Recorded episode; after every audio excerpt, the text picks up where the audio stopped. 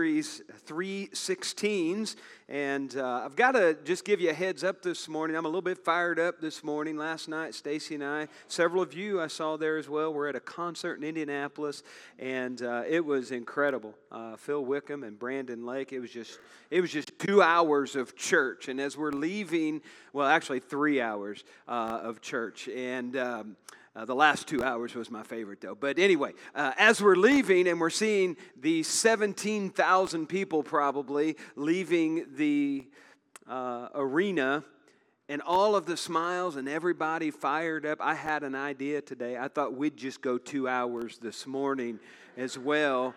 Is that, don't turn me off if you're watching on Facebook or YouTube. I'm just teasing. We are continuing in our series, the 316 uh, 316s of Scripture. Last week we learned um, that God loves people and that He demonstrated that by giving Jesus as a sacrifice so that we could be with Him. And we learned that we have to make a choice about that. Are we going to believe that God sent His Son Jesus to die for us or not? And the eternity hangs in the balance, whether we go to heaven or not depends on that choice that we might make. Now, this week we turn our attention to a much lesser known passage of Scripture. Last week was John 3.16, which we uh, know is probably the most famous passage of Scripture. This week we're talking about Second Thessalonians chapter 3, verse 16. Now, how many of you have that engraved on a pillow somewhere? Probably nobody, right?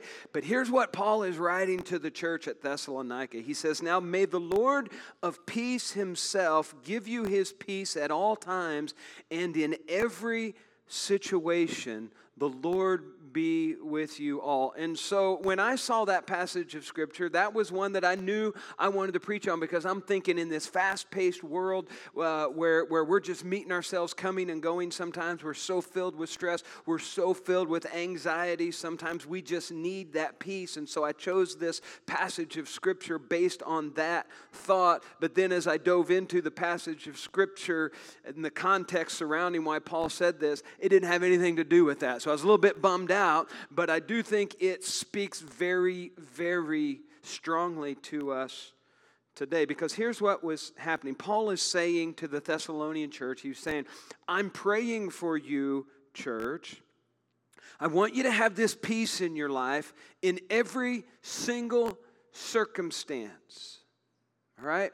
Now, if we read the passages leading up to, or the verses leading up to verse number 16, we get a glimpse of what's going on in the church. Paul is writing a letter to the church. Now, you ever notice that Paul usually is writing a letter to the church?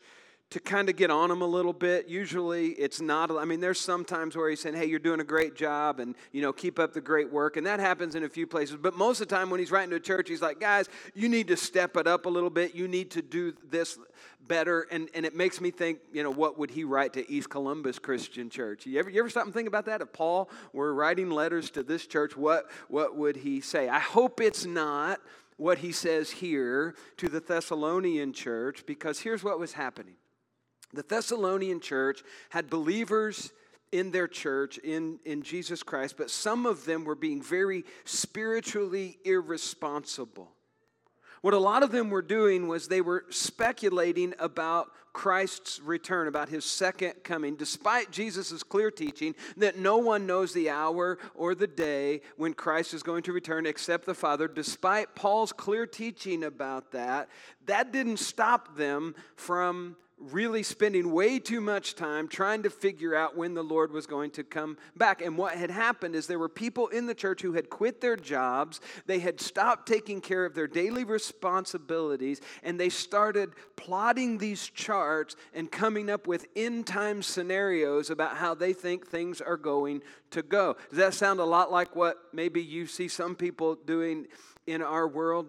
Today some people as, as, as, as a friend of mine used to say all the time some people are so heavenly minded that they're no earthly good. In other words they're so worried about christ's return that they're not doing anything down here. I had someone ask me they asked me this a lot are you premillennial or are you postmillennial? Right? And so basically what that question is is like do you believe the church is going to be raptured out before the millennium or, or, or you know is the millennium going to happen and then the church uh, be taken out? And so they say are you premillennial or postmillennial i say I'm panmillennial. And they're like, what does that mean? that means it's all going to pan out in the end, and I don't really care, right? Because Jesus is coming back. Amen? When I was a kid, uh, growing up in, in Brazil, I heard about a church in our hometown whose minister had predicted the day that Jesus was coming back. And he had convinced his church that he was coming back on this particular day, and he had it narrowed down to a two hour window. And so they all gathered in the basement of the church. And I don't know why they gathered in the basement of the church. If Jesus is coming back, I'm out on the front lawn and I'm getting excited about it. So that tells me a little bit about, you know, and, and they actually they had canned goods and all this kind of stuff. I don't know if they thought they weren't going to make it or what. But anyway, they, they had this, this, uh, this time and they're all gathered in the basement of the church and uh, they just waiting for Jesus to come back. And needless to say, preacher was wrong. And that small church got smaller because he was then exposed as a false prophet. And I'm pretty sure the church ceased to exist not long after that happened. And this is what the Thessalonians were doing. Some of them, not all of them, but there's some within the number who were playing this game, right? They were they were quitting their jobs. They were spending way too much time thinking about and trying to figure out when Jesus was coming back. And and so because they weren't working, they were sponging off the members of the church, off the other members of the church. And, and they wouldn't provide for their own well being, and they basically were taking advantage of the kind hearts of people within the church. And in the name of Christian love, not only were they not um, working in the name of Christian love and figuring out when Jesus is coming back, they start meddling in other people's affairs and they're spending their energy in all of this fruitless activity. If they were alive today, I'm going to guess that they, they would have quit their jobs and they would have spent most of their day on the internet, maybe playing mindless games, maybe shopping, maybe on social media, whatever, but not doing much of anything else. Reminds me of a guy back in 1988 wrote a book actually it was before 1988 but he wrote a book called 88 reasons why the lord will return in 1988 does anybody remember this? Or, or 88 reasons why the rapture will happen in 1988 apparently edgar c. Whisenant he was a nasa uh, engineer but was also a christian and he predicted that between september 11th and september 13th of 1988 jesus was coming back and people started doing crazy stuff because they believed uh, that in this guy's theory, in this guy's predictions, because he was a NASA engineer, apparently a smart guy and a Christian. So they, they, they believed him. I heard about one guy who racked up an insane, um, insane amount of credit card debt. He figured, why not? I'm going to be raptured out and I'm not going to have to pay it. And uh, that didn't pan out too well for him. Uh, probably the best story I heard was a guy by the name of Dave Stone. Dave Stone was, a, was uh, Bob Russell's understudy for several years and eventually took his place at Southeast Christian Church. One day, um, he decided that on, on, on, one of the days between that 11th and 13th of, of September that, that the Lord was going to come back, he decided to play a, a prank. He was a student at Cincinnati Bible College, and so he worked out a plan with one of his professors that at a certain time in the afternoon, let's just say, I, I don't know, 2.30 or so, I can't remember the exact time, but at this t- particular time, the professor would go over to the classroom window and he would open the blinds to the window. And just as he opened the blinds to the window, Dave Stone had hooked a pulley system onto the top of President's Hall, and he had four or five guys with, uh, with a rope standing up there on the pulley, and he had tied the rope to a harness that he was wearing. And just as the professor opened up the window, those guys started yanking, and he went flying up past the window of President's Hall. Now, can you imagine these Bible college students who had been hearing these predictions? It's the greatest prank of all time, Cincinnati Bible College. And this guy just goes flying past the window, and all these Bible college students, for just a moment, are thinking, oh my goodness goodness, I missed it. I'm left behind, right? But the, these, these Thessalonian Christians were messed up with like real stuff like this. Dave Stone could do this because he knew the truth that no one knows the hour.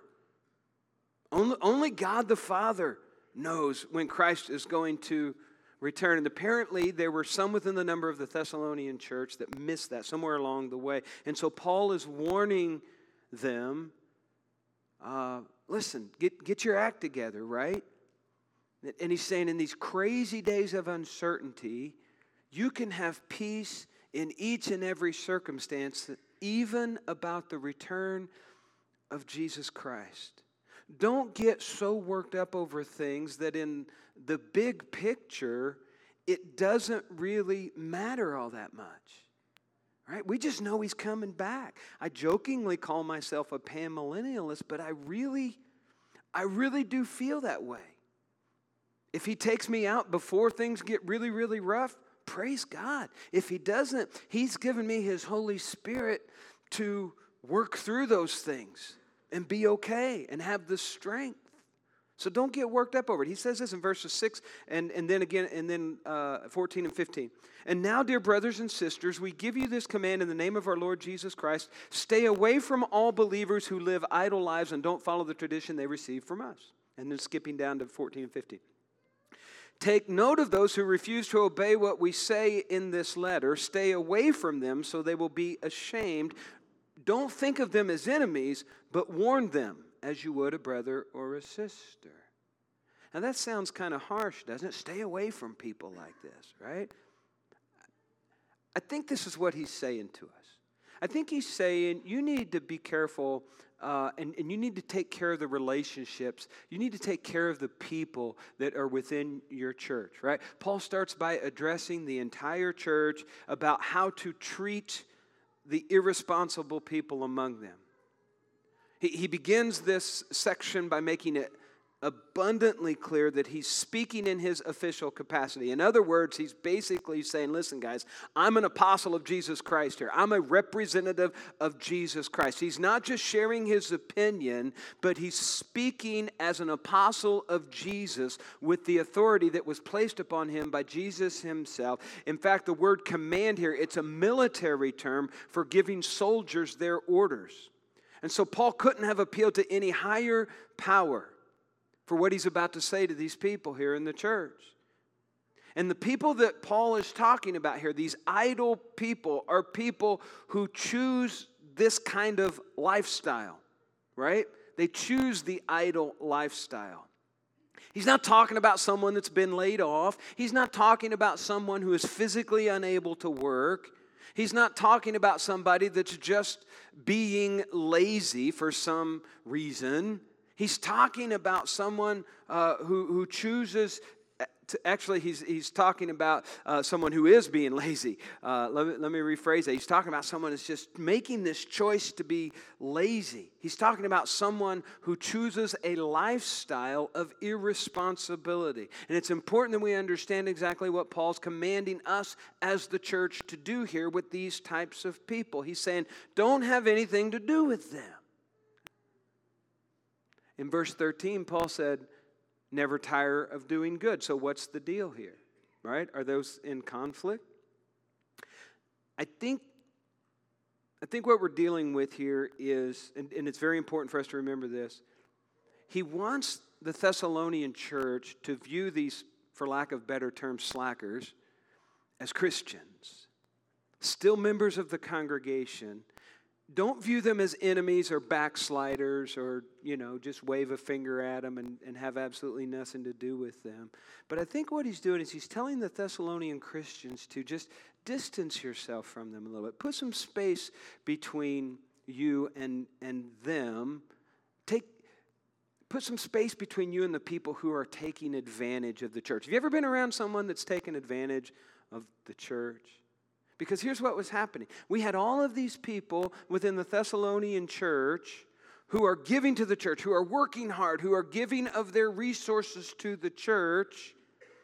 And then we had a group of people who absolutely chose to do absolutely nothing, who are sponging off of the people who are working hard supporting the church. And Paul is telling the Thessalonians, don't support them like that. You got to set up some boundaries between yourself and between people who are choosing this irresponsible path. Paul's prayer is that these boundaries will help people see how re- irresponsible they're being, and hopefully these Christians will come to their senses and they need to start living a more responsible lifestyle. Paul's not trying to punish them. Paul's not trying to kick them out of the church, but he's trying to get them to come to repentance. To say, listen, there's, there's a better way to do things. This is the way you need to do things. And this is so hard sometimes because as Christians, what are we taught to do? We are taught to give, right? We are taught to help people who are in need. And because of the kindness of our hearts, sometimes we just want to give and give and give to people who are in need. But there comes a point in time where you have to draw that line and you have to, I guess, force people to stand on, on their own because people will take advantage. Amen? I remember when I was preaching in North Vernon, and I, Sandy, I can't remember if you were on staff at this particular time or not, but we had a lady call our church, and she was just, you know, telling me what a great, you know, Christian she was, and and uh, and and you know that's between her and Jesus. But uh, she said, "I'm really struggling right now, and." Um, struggling financially and, and we don't have what we need to eat and I need to pay rent and all this kind of stuff. And I said, Well, what do you, what do you need to help with your rent? And she said, It was $650. And she just laid it on thick, you know, just really tugging at the heartstrings. And, you know, good old Ron wants to try to help everybody that can possibly help. And so I call the elders of the church, and the elders were like, Yeah, we'll help her. And so just like that, our church decided to pay this lady's rent for a month $650 said, just drive by and pick up the check. We made the check out to the landlord because we didn't want her to be, you know, irresponsible. So uh, she pulls up in a brand new red convertible BMW. Yeah. I mean, it's funny now. Uh, it, it, was not funny then. I mean, she walked in to get the check, and I'm like, eh you know, I, I, I, didn't know whether to give it to her or not. I, I was just, just got. And, and I feel like, you know, I still today, I feel like this lady was totally taking advantage of, of probably not just our church, uh, but several churches. And we need to realize that sometimes if we continue to give grace and we continue to give lovingly to people who refuse to stand on their own, we're we're enabling someone to continue in this self destructive behavior. And sometimes the most loving thing that we can do is tell someone no. And, and the most loving thing that we can do sometimes is to force someone to stand on their own. When a person chooses to live an irresponsible lifestyle, whether it's refusing to work, like what was happening here in the Thessalonian church, or where we, we see people who, who have addiction with alcohol or drugs or pornography or gambling or whatever it might be, there comes a time where we have to set boundaries and we have to say, I'm not, I'm not going to be a part of what you're doing right now. Right? Sometimes the most loving thing that we can do is tell someone no, even when it infuriates the person that we say no to. You see, personal relationships in the Christian community are characterized by what, by what we call fellowship right? Fellowship is a word that depicts mutual relationship. It's both give and take. Fellowship by nature is reciprocal, it's mutual, it's interdependent. But what happens when we have that kind of mutual relationship of give and take when only one person is doing the giving and one person is doing the taking? What happens, right? Or what happens when we have a reciprocal relationship and the only thing the other person is contributing is undermining your faith in Jesus? Can we call those types of relationships really biblical fellowship? If a person who claims the name of the Lord Jesus but chooses to live an irresponsible life that disregards the teachings of Jesus, is that really fellowship? I don't think that it is. And then we're faced with this dilemma, right? Spencer, I was just kidding about the two hours. You don't, you. Okay. Sorry. He went back to get more songs ready. He, th- he thinks we might need to. Uh, we can't call that relationship true biblical fellowship. And, and so it doesn't mean that we avoid being around that person, but we need to set some boundaries, right?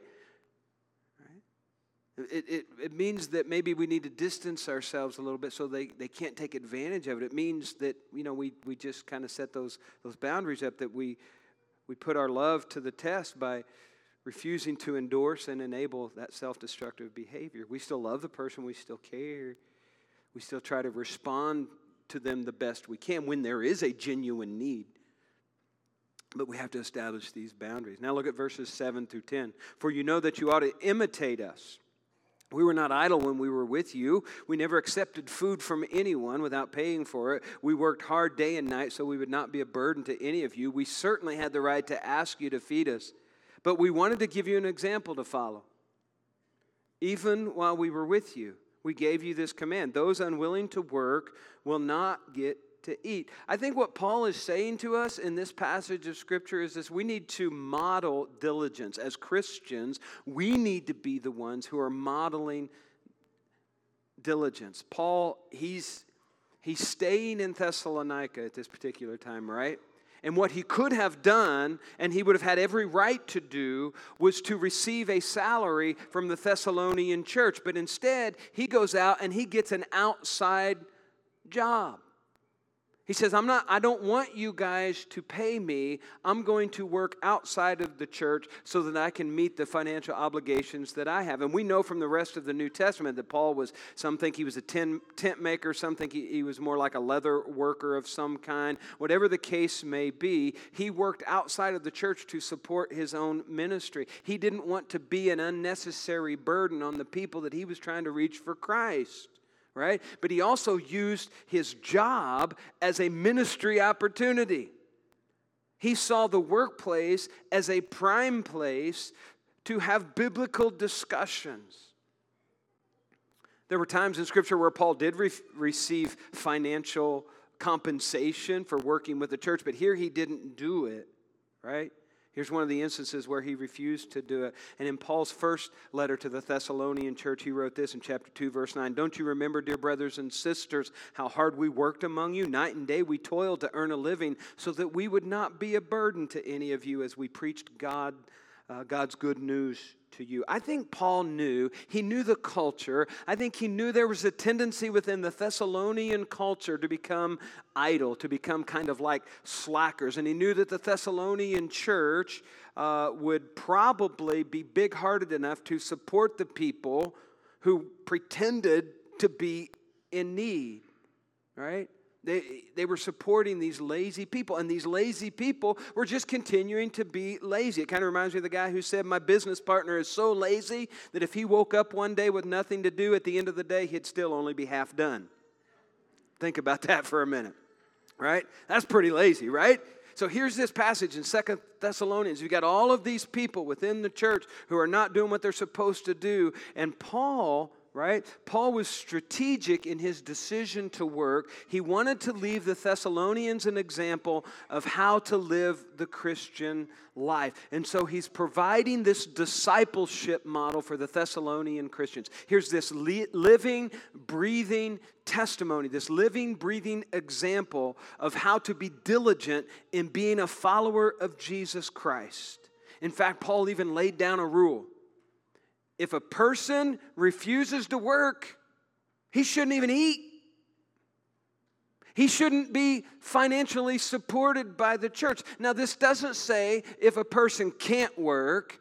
It doesn't say if a person isn't willing to work. It doesn't say if a person can't find a job or if someone's going through a difficult time financially where all of these external things are hitting them upside the head. The emphasis is on the word will.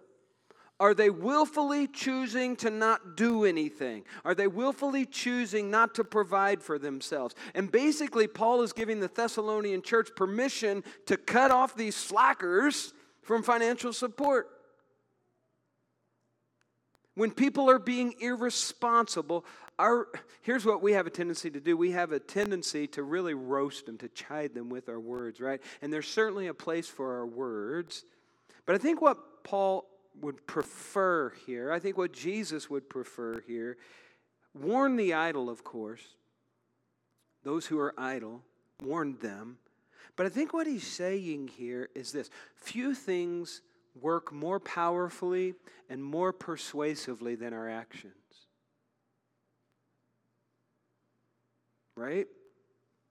How we live our lives, our modeling diligence, our working hard for the Lord, I think Paul is saying, and it's my opinion, is that that can be more influential than the words that we say to people. Because we can talk all day long, right?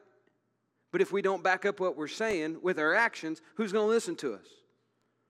And so Paul is saying, listen, I want you to be generous.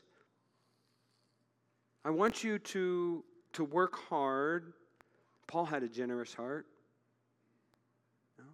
Even though he was never a wealthy person, he had a generous heart. He wanted to give to those who were around. 1 Thessalonians 2 8, Paul wrote, We loved you so much that we were delighted to share with you not only the gospel of God, but our lives as well, because you had become so dear to us. And so Paul was, was very generous, but he worked hard, right?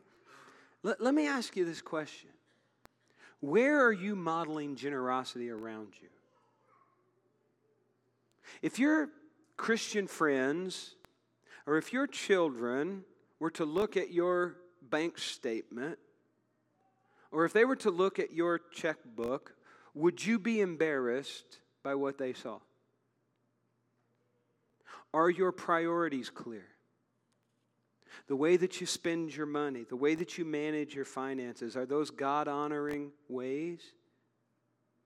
You know, I think sometimes you know, I've, i know I've been here at times where it's like, man, I just wish I could be more generous in this area. And then I think back to how many times I ate out last week. Have you eaten out lately? you know, if you eat out a little less, I'm going to guess you could probably be more generous. And I believe the Bible teaches, and I'm just preaching to me right now. If, you're with me, then you can say amen if you want. But okay, nobody. All right, just checking. All right. Just me and Stacy. All right, very good. Thank you, church. I believe the Bible teaches that generosity begins with our financial support of the, of the church that God calls us to, where we worship, where we serve, and then it grows out from there. And when we've been blessed so much, we have been blessed, amen? We have been blessed in this church so much down through the years, and, and lately it's just been crazy how much God is, is blessing us. But I want to challenge you to look at at how generous you're being toward God because He's been so generous to us. Are you modeling generosity? Right? And are you modeling diligence? Are you working hard? Paul wasn't afraid of hard work, even if it meant getting dirty, even if it meant his hands were getting calloused. When Paul was financially supported and didn't have to work as a, as a leather worker or a tent maker, I think he worked as an apostle just as hard. Whatever you do, do as unto the Lord. Can people see your example of being diligent and being generous? I think that's an incredible testimony that far outweighs some of the words that we will ever say. And then here's the last thing I think that Paul is teaching us we need to focus our efforts. Sometimes, you know, and this is where I've been lately, and just lately I've let some things go. I've just this past week I resigned from two different things, and then a month or so before that, I'd quit doing something else. So, three things just in the last month, I just gave them up because it's like I'm just all over the place and I need to be a little more focused on the things that, that really matter. And I think sometimes we need to focus our efforts, right? Here's, here's what Paul is saying. Yet we hear that some of you are living idle lives, refusing to work and meddling in other people's business. We command such people and urge them in the name of the Lord Jesus Christ to settle down and work to earn their own living. As for the rest of you, dear brothers and sisters, never get tired of doing good. And so here we find that these idle Christians, they weren't just sitting around in front of the TV watching their favorite shows. They were busily involved in meddling in other people's lives. They were sticking their nose into places that they, their noses didn't belong. And all of those efforts, if they just spent as much time working for the Lord as they did meddling in other people's lives, what a difference we would see, right? And the rest of the congregation was putting into their spiritual life, um, they were enabling them to do it. And Paul's saying, listen, you guys need to do a better job of this. Reminds me of the story of, of a guy that wasn't very focused on his energy. Uh, maybe you've heard it before about a man who went out to play golf early one Saturday morning, and his wife became concerned because her husband had not come home yet at, at dinner time, and it wasn't till about midnight that he came through the front door and he was totally exhausted. And the wife said, Where have you been? He said, I've been playing golf. She said, Well, that was 13 hours ago. What happened? He said, Well, I was having the best game of my life. I was two under par through seven holes. All of a sudden, Harry had a heart attack. Wife was still a little confused. Said, Oh, so you've been at the hospital all this time? Said, No, it was, it was really difficult. You know, after he died, it was hit the ball, drag Harry, hit the ball, drag Harry. It was really, it was really tough. Yeah, I know that's bad, but, but the guy's focus was in the wrong direction. How much energy do we spend on things that really don't matter? Hmm? How many, how many times do we put so much effort into things that, in the grand scheme of things, they don't, they don't change anything about anybody's well being, even your own? Doesn't change anything about someone's eternity. Again, Paul pin, pins on his apostle badge for what he has to say to these people, saying, Listen, guys, I'm an apostle of Jesus Christ. By the authority of Jesus, you need to settle down. You need to stop sticking your nose into places it doesn't belong, and you need to get a job. Turn off the TV, put the cell phones away, get off your computer. Paul didn't say that, I'm, I'm saying that now. Turn the computer off, turn off your PlayStation, look through the one ads, and get a job. Even if it's part time job, even if it's a low paying job. Start working for what you eat, Paul says. And then in verse 13, he broadens the scope again to talk about the entire church.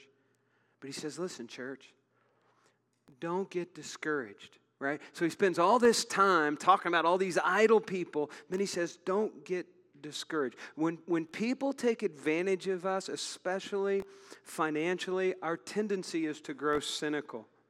How many of us have given money to someone on the corner only to see that person a little bit later in a store buying something they shouldn't be buying with that money? Again, I, I think about the lady in the red BMW. That was 25 years ago, and I'm still talking about it. I'm thinking, let it go. you know, our impulse reaction is, you know, well, I'm never giving money to a person in need like that again. Paul's saying, listen, church, don't grow weary in doing good. Don't get discouraged. Don't withhold financial help from people who legitimately need it just because someone has wronged you. Now, if you go, if you continue to give to someone who wrongs you time after time after time after time, you, you implement the Gomer Pyle theology, right? Shame me once, shame on you, shame me twice, shame on me, right? And so don't continue to do that. But when you see someone who has a legitimate need, just because some slacker or some idle person burned you, that doesn't mean you shouldn't help this person. And so Paul says to focus to those who are being idle, focus your attention, focus your energy on getting a job, and to the rest of the church, focus your energy on doing good. Right? You, you who are not doing what you're supposed to do, start doing what you're supposed to do. And those of you who have been helping these who are not carrying their weight, don't get discouraged. Continue to do good. To those who know to do good and they don't do it, the Bible says that's sin. And so I think Paul's saying to us, church, let's focus, right? Don't get discouraged. Stay focused and this is what he says, and this is our verse. I've spent 30 minutes now talking about everything that doesn't even relate to Second Thessalonians 3:16 necessarily, but this is how he ends it. And all this stuff that's going on. May the Lord of peace himself give you his peace at all times in every situation. The Lord be with you all. Lord's with you through every single circumstance, whether you're the one that's being idle or whether you're the one that is, you know, maybe being asked to help someone. The peace that Paul's talking about is a peace that also is mentioned in Philippians 4. Spencer, if you want to come on up and, and you guys want to get ready to close us with this song, the peace that, that he's talking about here in Second Thessalonians, the same peace that he talks about in Philippians 4 when he says, Don't be anxious about anything, but in everything, by prayer and petition, with thanksgiving, present your requests to God, and the peace of God, which we don't understand, it transcends our understanding. That peace will guard your hearts and your minds in Christ Jesus. Don't be anxious. Pray with thanksgiving, and the peace of God will guard your heart. Do you want a guarded heart and a guarded mind? I'm sure you do. Pray about it. Maybe some of you uh, can't relate to what I'm talking about because maybe you've not made that decision yet to enter into a relationship with Jesus.